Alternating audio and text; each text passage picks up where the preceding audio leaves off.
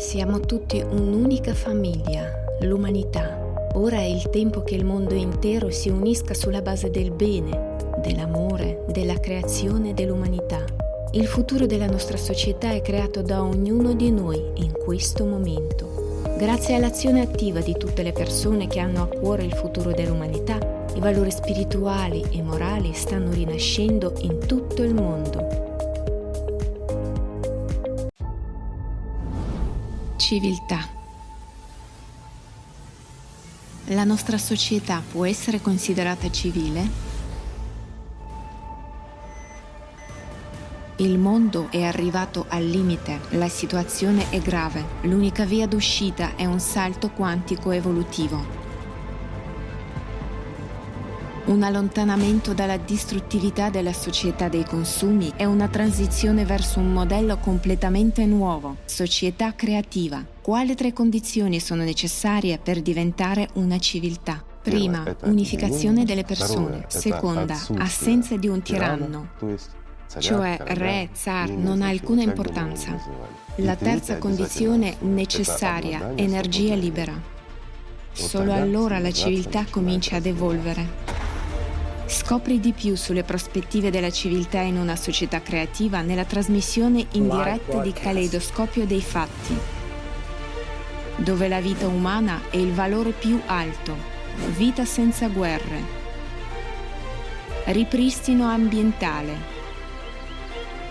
vantaggi per un essere umano in vari campi dell'esistenza, soluzione istantanea di tutti i problemi materiali possesso di energia libera,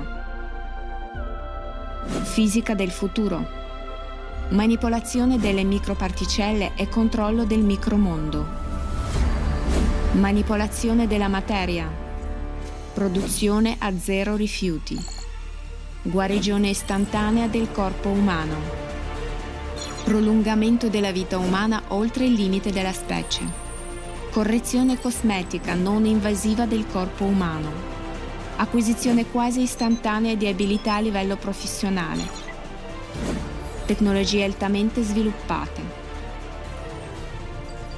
voli verso altre galassie, colonizzazione di nuovi pianeti, superciviltà. E se tutto questo è solo l'inizio,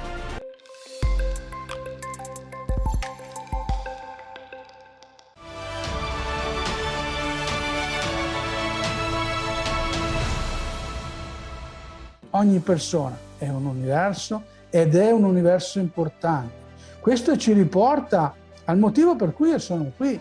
La società creativa che dà valore alla creatività individuale non ci può essere disparità né di sesso, né di religione, né di età, né di cultura, né di economia.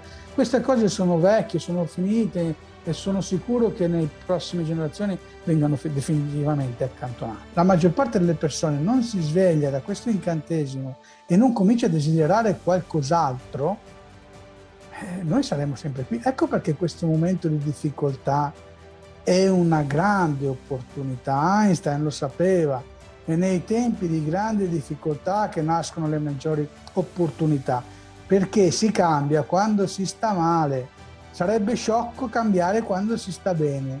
Cosa fai domani per cambiare questo sistema? Ti alzi e rifai le stesse cose che l'hanno portato ad essere così o cominci a fare qualcosa di diverso?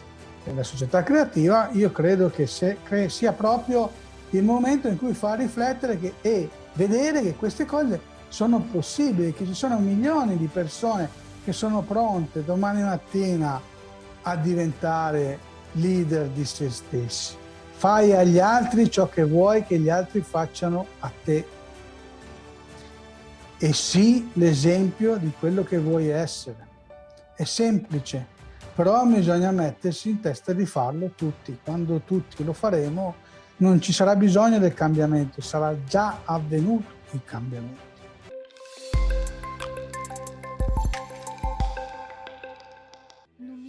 I Nomani hanno ricostruito il loro regno nel 2017. Io sono onorato di esserne il capo. In questo momento sto dirigendo uno dei territori di questo regno. Abbiamo molto lavoro da fare ora, ma non lavoriamo con l'idea che abbiamo bisogno di impadronirci di qualche territorio per possedere petrolio o altro. Di solito nella storia altri governanti hanno cercato di impadronirsi di altre terre per rendere schiavi altri popoli, per stabilire il loro impero. Ma noi agiamo diversamente perché non è questo il nostro obiettivo. Abbiamo bisogno di allontanarci dalla politica e di prestare più attenzione alle persone. Dobbiamo conoscere di più noi stessi e altre culture. Il problema è che per esempio in America ho riscontrato globalmente esiste ancora razzismo. Questo è il più grande problema, il razzismo. E dove alla fine dobbiamo imparare a vivere insieme. Dobbiamo uscire dagli schemi, migliorare se stessi. Non ci sono persone che hanno il sangue pulito. Se pensi di avere il sangue pulito, allora devi andare a fare il test, perché tutti hanno lo stesso sangue.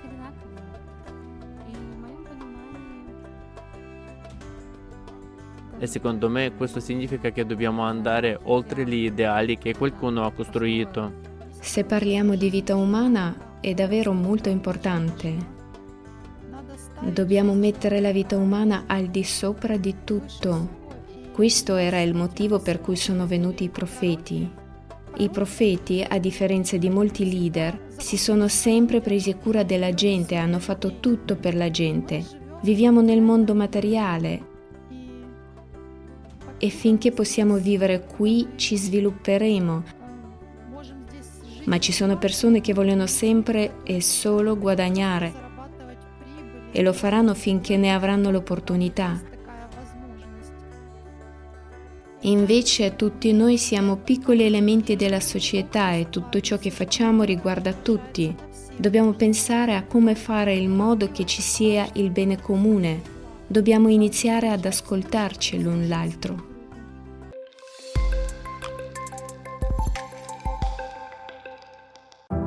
Dove la verità e dove la menzogna.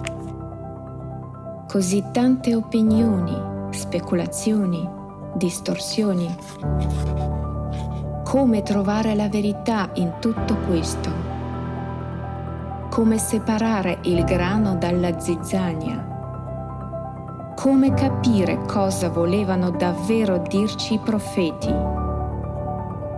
A queste e tante altre domande troverai le risposte nella videoconferenza Società Creativa, che cosa sognavano i profeti, che si è tenuta il 20 marzo 2021. Persone di tutto il mondo hanno dato voce alla verità e l'hanno ripulita da migliaia di anni di distorsioni. Ora tutti possono scoprire che tipo di mondo i profeti volevano veramente per noi e di quale verità si parla in tutte le religioni del mondo.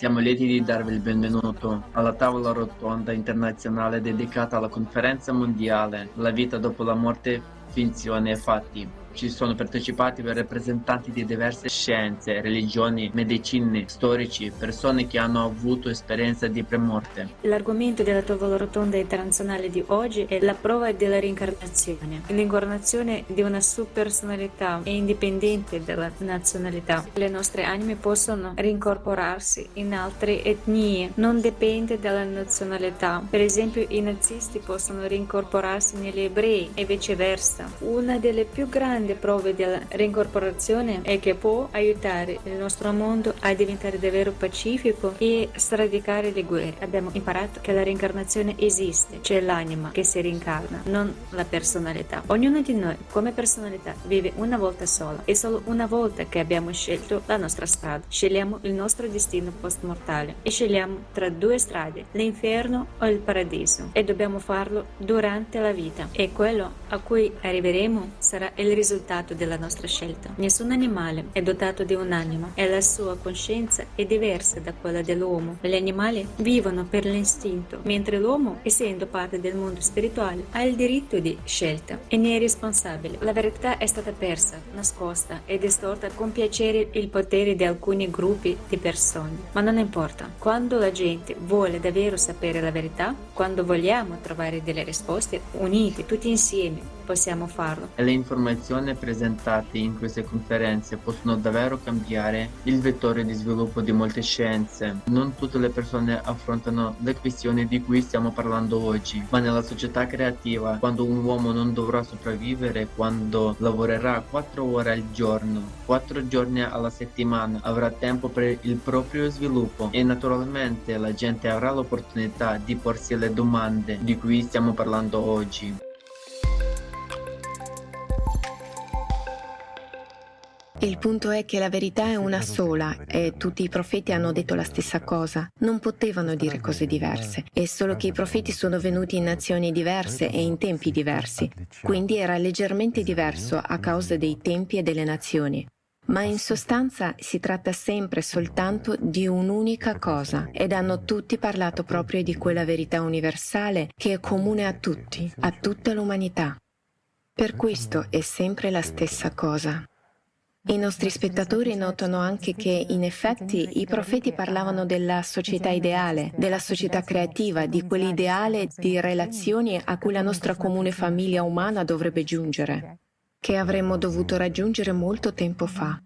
Anche questo hanno notato. Possiamo dire che la conversazione di oggi è stata avviata dalle stesse persone che si sono poste questa domanda. Dopotutto, quando questa conoscenza della società ideale, della società creativa è stata riportata nuovamente, ma perché questa società ancora non esiste? Per colpa di che cosa? È molto importante capire quali errori sono stati commessi in passato per non commetterli nel presente. L'errore è stato solo uno, la trasformazione della vera conoscenza nel formato consumistico di varie organizzazioni. Chi ha fatto questo? Beh, in realtà siamo stati noi amici a fare tutto. Purtroppo noi continuiamo a fare e a sostenere tutto. Di chi è la colpa se i profeti sono venuti e hanno portato la verità? Eppure viviamo nel formato consumistico. Di chi è la colpa? Di tutti noi amici. Siamo tutti da biasimare. Questo è il nostro mondo, viviamo qui e ne siamo responsabili. Quindi non c'è nessuno da biasimare, né i preti, né i politici, nessuno da biasimare perché sono esseri umani come noi.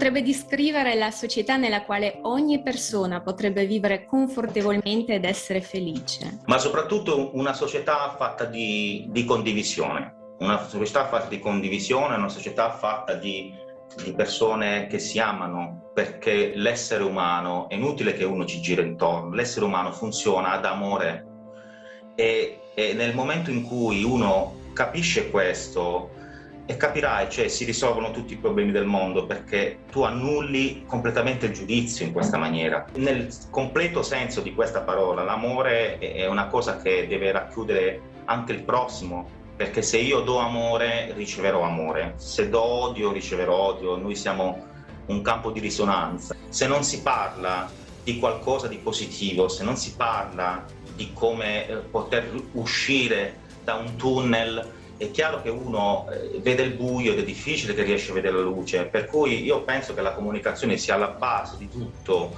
perché tutto è comunicazione. Cioè anche se io vedo, non lo so, un fiore, mi sta comunicando qualcosa, vado per strada, vedo la persona che sta lavorando, mi sta comunicando qualcosa. Quindi la comunicazione è alla base di questo ed è molto importante parlare di aspetti positivi, perché solo così nella mente poi si può, eh, diciamo, eh, eh, instaurare un, un, cambio, un cambio di paradigma.